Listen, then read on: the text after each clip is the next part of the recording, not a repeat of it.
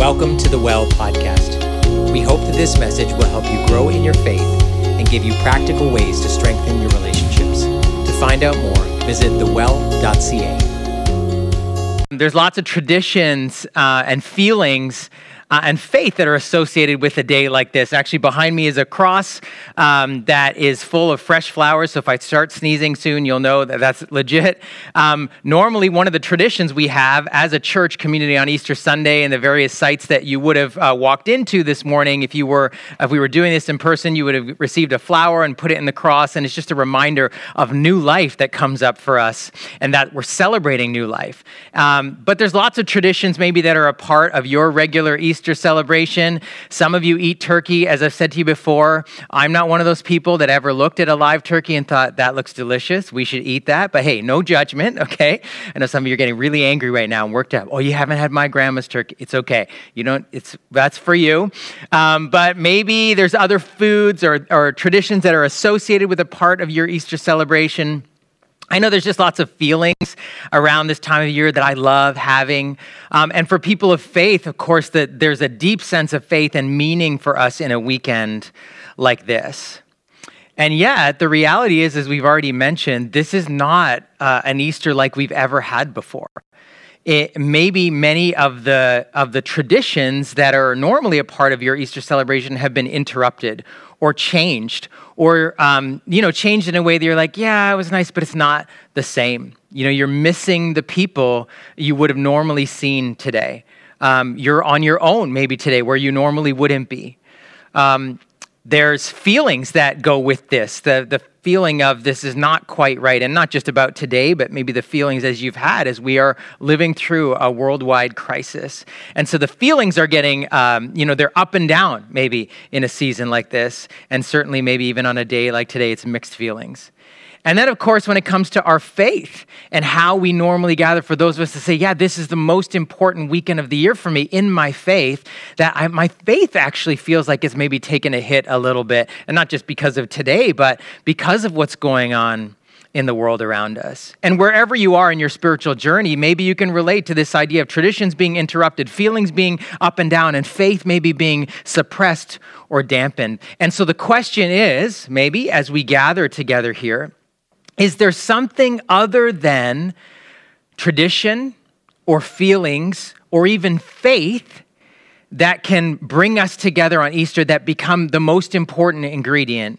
on a day like today. Let me throw out a word for you that rarely is inspiring for most people, a few nerds accepted uh, the word history.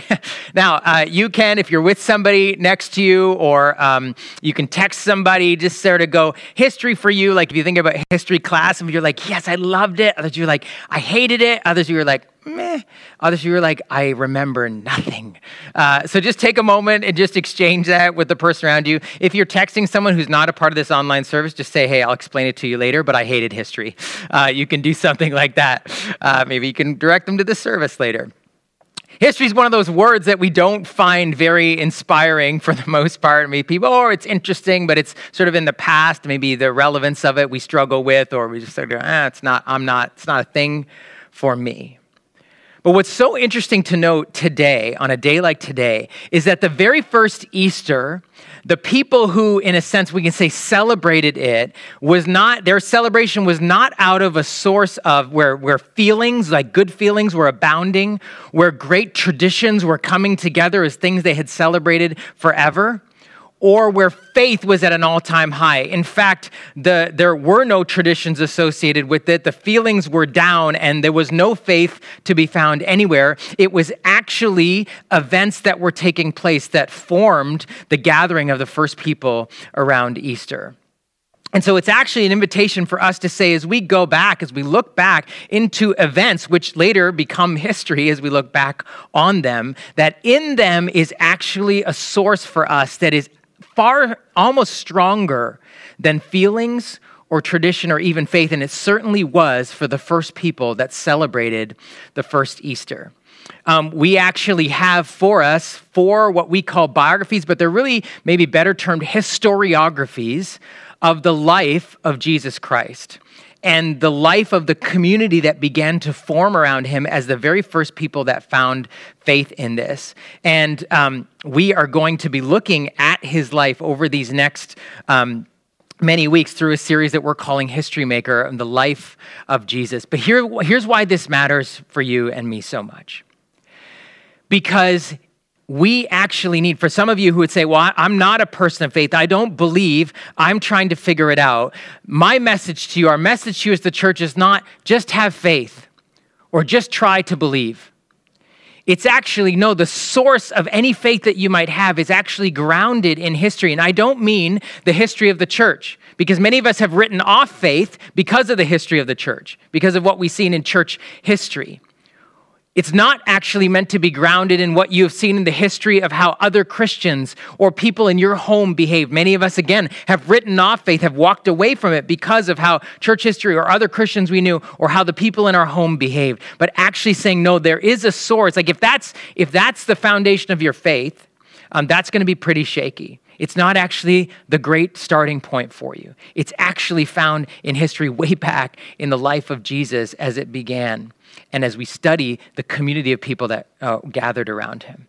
And for those of us that would say, No, I have faith, like uh, at a time when feelings, traditions, and faith are maybe feeling like suppressed or like they're taking a beating, I am inviting you to ground your life in God in something even more than just that, that started with a look into the life of Jesus. And so, over the next seven weeks, we're actually going to be looking through one of the historiographical accounts of the life of Jesus through the book of Luke. And our hope and our goal is saying that that is not just a piece of history, it made history. It's not just a story, it has changed our stories as well. And so that is the invitation over the next seven weeks. But why are we beginning here today? Maybe uh, John Ortberg in his book, the, uh, Who is This Man, probably put it best. And here's what he said one of, unique, one of the unique aspects of Christianity compared to other faith movements is that it actually traces its origin to one particular event in one moment on one day in history. This is not true for Judaism or Buddhism or Islam or atheism, but one day there was no such thing as a church. And then suddenly, overnight, there was. And so we actually begin with a look into the history of the church and something that started in one day and one time in one particular event that actually had nothing to do with feelings or tradition or even faith, but a moment in time, a moment in history that catalyzed a change that changed the world and changed the stories of every person who interacted with it, including yours and mine.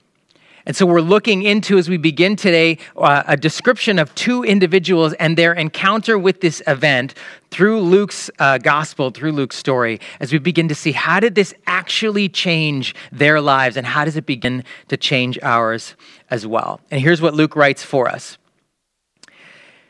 Now, that same day, and so that's the three days after the death of Jesus, Two of them, that's two of Jesus' disciples, or originally were his disciples, were going to a village called Emmaus, about seven miles from Jerusalem. They're leaving Jerusalem, walking towards Emmaus. They were talking with each other about everything that had happened. And you say, What happened? We'll find out. As they talked and discussed these things with each other, Jesus himself came up and walked along with them, but they were kept from recognizing him. He asked them, What are you discussing together as you walk along? They stood still, their faces downcast. One of them, named Cleopas, asked him, Are you the only one visiting Jerusalem who does not know the things that have happened there in these days? In other words, have you lived in a cave? Are you dumb? You know, the disciples later on probably made fun of Cleopas and said, You kind of implied that Jesus was dumb. And he's like, Yeah, but I didn't know it was Jesus. They're like, You didn't recognize Jesus? Anyways, they made fun of him, I'm sure. But here's this moment where this stranger walks up to them. They don't realize it's Jesus. And he says, What are you guys talking about? And feel this, they just stood still. You know, have you ever been in a conversation where all of a sudden you stop and you look at the other person and part of and you're saying are you for real? Or it's because something is going on in you and they're like what's the matter? It would be the equivalent of somebody saying you know you said something about the virus and someone says what virus? You'd be like are you for real? Are you kidding? How do you not know? And so they stop but it says they they weren't just like how do you not know? They they were downcast in their spirit distraught right? It says they stood still their faces downcast and just looked at him they said, Are you the only one visiting Jerusalem who does not know the things that have happened in these days? How could you not know this thing that has ripped our hearts out? This is conversation. And so Jesus says to them, What things? Maybe the funniest question in all of uh, the New Testament. About Jesus of Nazareth, they replied. And then they begin to tell the story of what they had been chewing on and what had made them so distraught. He was a prophet, which for in the Jewish culture that language meant like someone from God, powerful in word and deed before God. In other words, empowered by God and all the people. In other words, it seemed like God was with him and everyone else recognized it. The chief priests and our rulers handed him over to be sentenced to death and they crucified him. But we had hoped that he was the one he was the one who was going to redeem Israel. And you say, well, what was that about redeeming Israel? Well, Israel was under the thumb of the Romans. And really, it was just the fourth empire in a row over the space of 400 years that had ruled them. And perhaps Rome was the cruelest and had ground them into submission, into a dust. And everything that was valuable to them about their culture and about their faith and their economy and their family systems and how it all worked was either ridiculed or disregarded by the Romans or stopped by them or taken completely away from them. And they said, We had hoped, we had hoped. And so these are two people expressing on behalf of a whole community completely dashed hopes. And what is more, it's the third day since all of this took place. And they said, in addition, some of our women amazed us. And that word doesn't mean, ah, tada. It means disturbed us or shook us. In other words, what happened? They went to the tomb where Jesus was buried early this morning and they didn't find his body. They came and told us that they had seen a vision of angels who said he was alive. Then some of our companions went to the tomb and found it just as the women had said, but they did not see Jesus. And so these travelers are, are explaining to Jesus, who they don't realize is Jesus, we are hopeless. Our hopes are dashed. In other words, like, and picture this they're walking away from Jerusalem, they're leaving. They were probably with a community of people that came into Jerusalem just a few days earlier with Jesus, so excited about what was going to happen, so believing he was going to restore them to their political and religious and ethnic and social identity and independence. They were going to free them from the Romans and, and create this original, like, give back the promised land to their people and, and keep them safe again and everything they had wanted. And they were coming into Jerusalem probably a few days later with Jesus, thinking, this is the moment moment. A few days later, Rome did to him what they had done to anyone who had tried to oppose them. They had publicly shamed him and killed him. The death, death by crucifixion wasn't just uh, an, an efficient way of killing people. In fact, it was very inefficient. It took hours and it was painful and excruciating and it was very public. In fact, we know in Roman history, you know, even in Jerusalem, uh, at one point a little bit earlier, that hundreds of people had been crucified and their crosses lined the streets as a reminder to everyone this is what happens to anyone who crosses Rome. This is what happens to anyone who thinks you are going to be saved or you're going to have your independence again. And so crucifixion was this very public, excruciating, painful, shameful way to die. And so they're saying, We had hoped, but he's dead. And so now they were walking away from Jerusalem. Everything that they had hoped Jesus would do, these were two people whose lives were completely, you know, shattered in a sense. And it was even worse than having no hope at all. We had hoped. We thought things could actually be different, that something was going to change after 400 years. But now we know that's not true. And so they're walking away, they're leaving Jerusalem. And so they explain this to Jesus. This is why we're so upset. This is why we're downcast. This is what's gone on. Well, Jesus responds to them. He said to them, how foolish you are, and how slow to believe all that the prophets had spoken. Did not the Messiah, that means anointed one, the chosen one, remember they said we had hoped he was the one? He said, Did not the one have to suffer these things and then enter his glory? And beginning with Moses and all the prophets, this is again, if you were with us a couple weeks ago, that's a reference to all of basically the substance of Old Testament scripture he says, which they would have known. Beginning with Moses and the prophets, he explained to them what was said in all the scriptures concerning himself. Well, they still didn't know he was talking about himself. As they approached the village to which they were going, Jesus continued on as if he were going farther. But they urged him strongly, Stay with us, for it's nearly evening. The day's almost over. Obviously, they were being drawn in by this stranger who was beginning to say things to them that was doing something to them. So they said, No, no, don't, don't leave. Let's not finish this conversation. So he went in to stay with them. When he was at the table with them, they're in their home, he took bread, gave thanks, broke it, and began to give it to them. Then their eyes were opened and they recognized him. And he disappeared from their sight. They asked each other, Were not our hearts burning within us while he talked with us on the road and opened the scriptures? Of course, that was Jesus. How did we not know? Uh, something inside of us was coming alive again, even as he was speaking. And he breaks the bread, and they suddenly realize it's him, and then he's gone.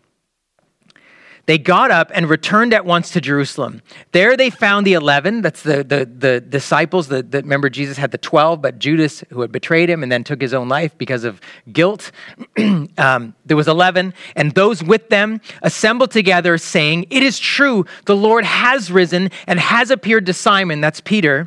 Then the two, the two people who were on the road to Emmaus, told them what had happened on the way and how Jesus was recognized by them when he broke the bread.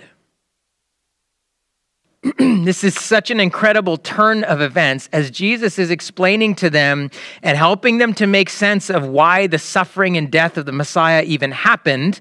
And as they're starting to understand, they say, Come with us, like, stay. You're obviously helping us understand something we didn't get. And then he breaks bread and he's with them, and, and they, or they, their eyes are open and they realize, Oh my gosh, it's you. They understand it's Jesus and then he disappears. and then look what happened. They ran back to Jerusalem, right? The place that they were leaving, which was a place of hopelessness and despair and um, shame and um, you know, grief in their hearts as they were still grieving as they walked away. It says they ran back to Jerusalem. They found the rest of the disciples who they heard them saying, This is what's happened. We heard it's happened to you. Like you saw him. We saw him too. All of this is taking place now. And so they start to realize, wait, this is actually happening. This is actually true. And now everything begins to change for them. So it's, it's this uh, moment in time. And, and the question I have for you is as you watch this happening, as you listen to this story, we realize wait, what was the source of this first group of followers and as they began to actually return to Jesus? Give me a moment, I'm just going to get a drink of water.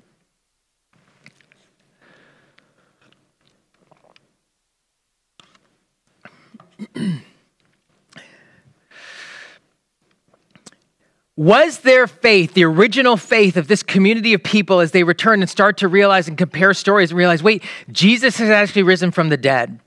And think about this. This was an interaction that they had had with him in the flesh, that they had, a person they had walked with that they didn't recognize. And suddenly they were able to see that it was Jesus. And they ran back to the disciples and said, That thing that the women told us that we were all like, What? That can't be true. Um, that then Peter actually saw him and realized it was also true. We actually now saw him. The news was starting to spread. And now various people were actually starting to say, I saw him too. I saw him too. I touched him too. I ate with him too. And the scriptures actually tell us that he appeared to over 500 people in the subsequent days. Eyewitnesses as they were interacting. And the question for you is this What was their, um, the movement, the, the foundation, and the conviction uh, of, uh, in Jesus based on? It was not faith. It was not a Bible that was already written. It was not because a priest had told them whatever. It was because they had seen him die and then they saw him alive again. They had seen him die and they saw him alive again. That wasn't faith, it was a historical fact for them. Something happened. It wasn't based on their faith. It wasn't based on a holy book because the holy book they didn't understand was telling them Jesus had to explain it to them. It wasn't based on what a priest told them or whatever. They had actually thought it was gone. This was not true. He's not the one. And then they saw him. They saw him and he began to explain it to them. And so the question actually really for, for them and for us is what is the foundation of our faith? Is it a book? Is it a tradition? Is it the church? Is it a pastor or a priest or other Christians? Are these the things that become the bedrock, the foundation of our faith?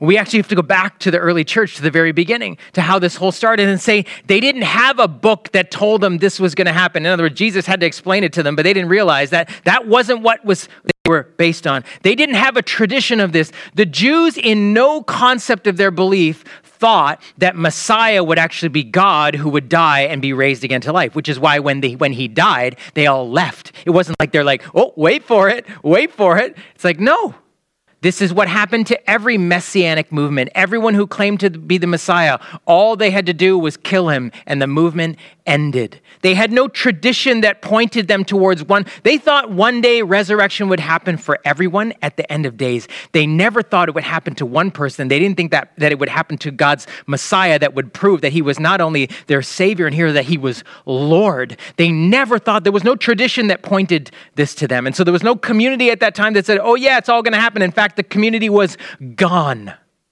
when, when Jesus was killed. There was only a few people left at the cross, and only the women went to the tomb to actually anoint the body. Everyone else was gone.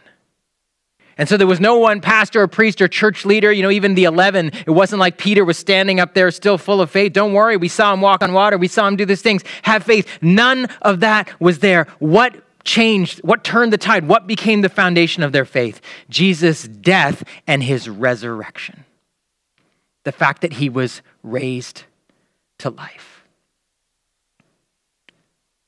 And I would submit to you that in these days and times, when feelings, when tradition, when even, in a sense, faith uh, feels like it's being suppressed or changed or disrupted or very manic up and down with the news, that you and I, or for some, some of you that say, well, I don't, I don't even know where to start. I, I can't just believe. And I'm not sure, uh, uh, I can't make sense of the Bible totally. And uh, I don't know if uh, pastors or, I, I and I don't, I'm not part of a church. I don't, where do I begin? We begin where the whole movement began with Jesus, the historical fact of his death and his resurrection that catalyzed the movement.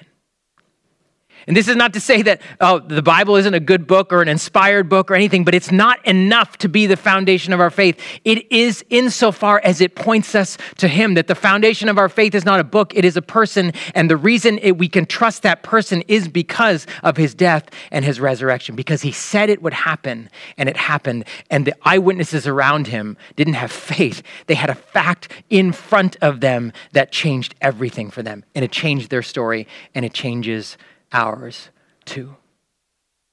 It changed everything for them because they realized wait, everything else he said about God and about us is true. It took the teachings of this, the great teachings of this rabbi, and put them into these are the words of God. If this man also, as part of his teaching, said, I'm going to die, I'm, I'm going to give up my life, and three days later I'll be raised again, when that was true, they suddenly realized everything he said is true. It's changed their lives because they felt like, hey, we may still be under Roman occupation and Roman oppression, but we do not need to be afraid of it anymore. We do not need to think that God somehow is limited by the things that seem to be limiting our faith because God Himself was crucified by religion, by politics, and by military force. And when He was raised to life, He proved He was greater than all of those things. So we don't have to be afraid anymore. It changed their lives because they realized wait, he is the one. This is good news. Everyone needs to know this because there has been no one like him before. And that's why it not only got rid of all their fear as they went around the world. And if you read actually the, the biography of the, the book of Acts, over and over it says they went everywhere telling people about the resurrection. The resurrection as eyewitnesses. In one of the early letters that Paul wrote to one of the young churches in Corinth, he said, I give to you what was passed on to me. And he begins to explain that Jesus Christ lived and taught and was killed, crucified, buried, and on the third day rose again. The resurrection changed everything for them. And these people who were too afraid to even stand with Jesus when he was being tried, uh, like arrested, tried, beaten, and killed, within a few years, many of them died giving up their life because they refused to stop talking about the resurrection. This changed everything for them. And not just get, getting rid of fear of death, but realizing there's no better news than this because this validates him and everything he has said. Their whole, the movement was started not through faith, but in confidence in a person because of the event that catalyzed everything for them. But even more than that, friends, for us today, many years later, we who were not eyewitnesses about this, this is not simply just about in loving memory of. This isn't a historical exercise that we look back and remember when this happened. It means that Jesus is still alive and he's doing now for us what he did for them then. He is still explaining himself to us. Do you love that in the passage when it says that he's walking with these two people? They don't recognize that it's him. And he said, it, it says he explained to them everything in the scriptures concerning himself. Isn't that beautiful? That Jesus was explaining himself to them. And he is still alive doing that to us. What I mean by that is no one else, in a sense, can convince you of something or convince you to believe. We have a role as a community to encourage each other, to remind each other of what's true and what's real in seasons like this. And I would encourage you to keep doing that because we're all feeling our feelings and traditions and our faith taking a hit this season. But ultimately, Jesus is the one that explains to you and explains to me who he really is and how this works. It's interesting, I underlined for you in the scriptures they were reading how they were kept from recognizing him. They didn't see Jesus. There's this theme actually through the Gospel of Luke that we'll find as we go in, that in a sense, it is a struggle to see Jesus. Like you, you see things, but you don't quite see, or you see things, but you don't quite believe, or you believe for a little while, but then later things get foggy and you don't believe. You see this actually all the way through. That actually describes so much of our journey, right? Of faith. At times we feel so convinced and so true and sure that this is what is, and then there's things that come and they, they fog it over for us. Or we see the behavior of other people in a sense who maybe are supposed to represent God for us, and things get cloudy, and we somehow feel like we can't see Jesus again. Jesus still needs to be opening eyes over and over for us to see him. For some of you, for the first time, that you've seen this as something like religion or you've seen like you need Jesus to open your eyes. He is alive, still able to do it. And you can even just say to him, I need you to do this for me. But for those of us that say, Yes, I've seen, but sometimes it gets cloudy, and even in a season like this, maybe, that Jesus is still alive, explaining himself to us. He is helping us understand who he is and why it's such good news. He's also helping us make sense of suffering. Did you get how they, he was doing that for them, right? He was saying, Didn't you realize how the Messiah had to suffer? And I think one of the things we realize through Easter as we on Good Friday remember and even celebrate the death of Jesus and all that we received through his death in our place, and then on Easter Sunday, his resurrection, is that pattern is not just what happened to Jesus then.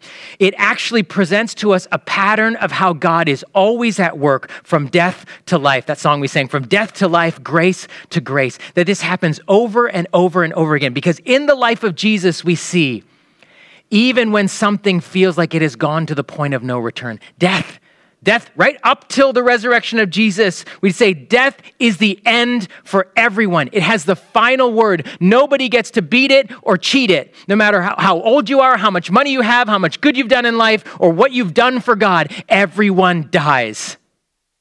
Except him. He died. And three days later, he came back to life. And so now we realize not only will we too be raised to life one day, in a microcosmic way, day after day, God is leading us through this thing of saying we see things die that fall to the ground, just like the analogy Paul gave to his people who understood farming was hey, a seed, you actually throw it away, right? It's something that's living, but you throw it away and it dies. Why? So that something bigger and better can grow out of it. They understood that from a farming standpoint. He says, yeah, but that's actually what's happened now. That's what makes sense now that Jesus has died, was thrown away, and raised to life totally new. That is not only what's going to happen to you, God is doing that over and over and over again, helping us not only make sense of suffering, the crosses, the graves in our lives, but also making dead things alive again. Speaking to the dead things in us and bringing them alive again, helping us to make sense. Not saying suffering is good. That's not what the script. The cross was not good. We know it was evil. It was the work of evil men. It was the worst day, right? But just when it seemed like God was losing, he was winning. Saying he's helping us to make sense of suffering not because it's good, but because it, it, it creates an opportunity for God to bring new things and to bring life. And Jesus is doing that over and over and over again. And because he is still alive, we can say, yeah, he's doing that for me.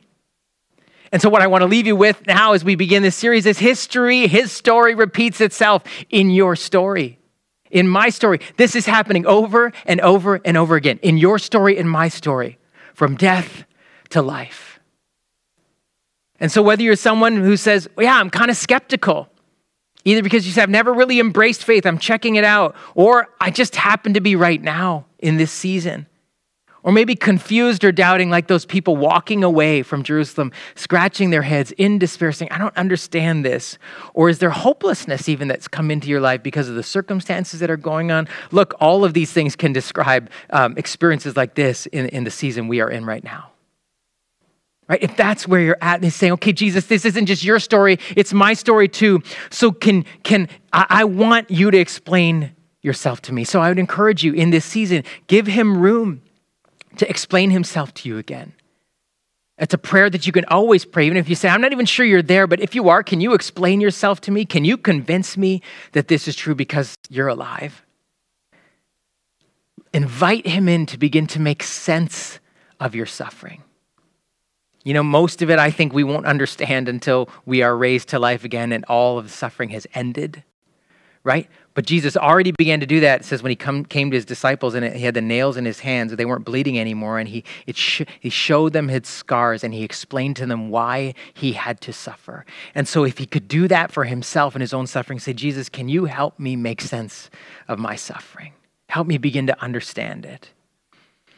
And to anchor your hope in him again, not in your tradition, not in your feelings, not in faith, but in him his death and resurrection, all that it meant, all that it means as he is still alive today, and as death to life is repeating itself in our lives again.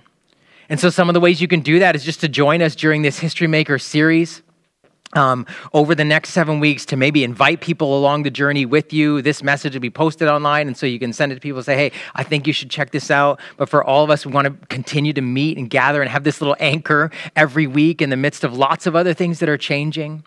Um, we have a blog that we write that we're going to be writing through the Gospel of Luke. So for those of you who say, I have never read the Bible before, or I try and I fail and don't really know how, um, that we're going to give readings for you online that you can read and just explain it a little bit um, and actually create an opportunity for Jesus to explain himself to you through his own story. That's what he does. That's how the scriptures become alive for us through him. Um, and then also in your home groups each week as you gather and as we begin to say, hey, yeah, his story is my story. It's your story too as we begin to journey and, and through this together. And so that's a number of ways that you can do that.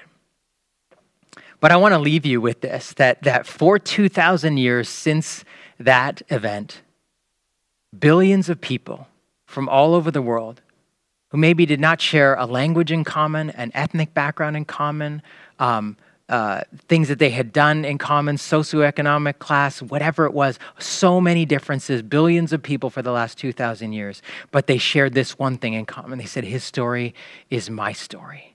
It has become my story, and I wouldn't have it any other way.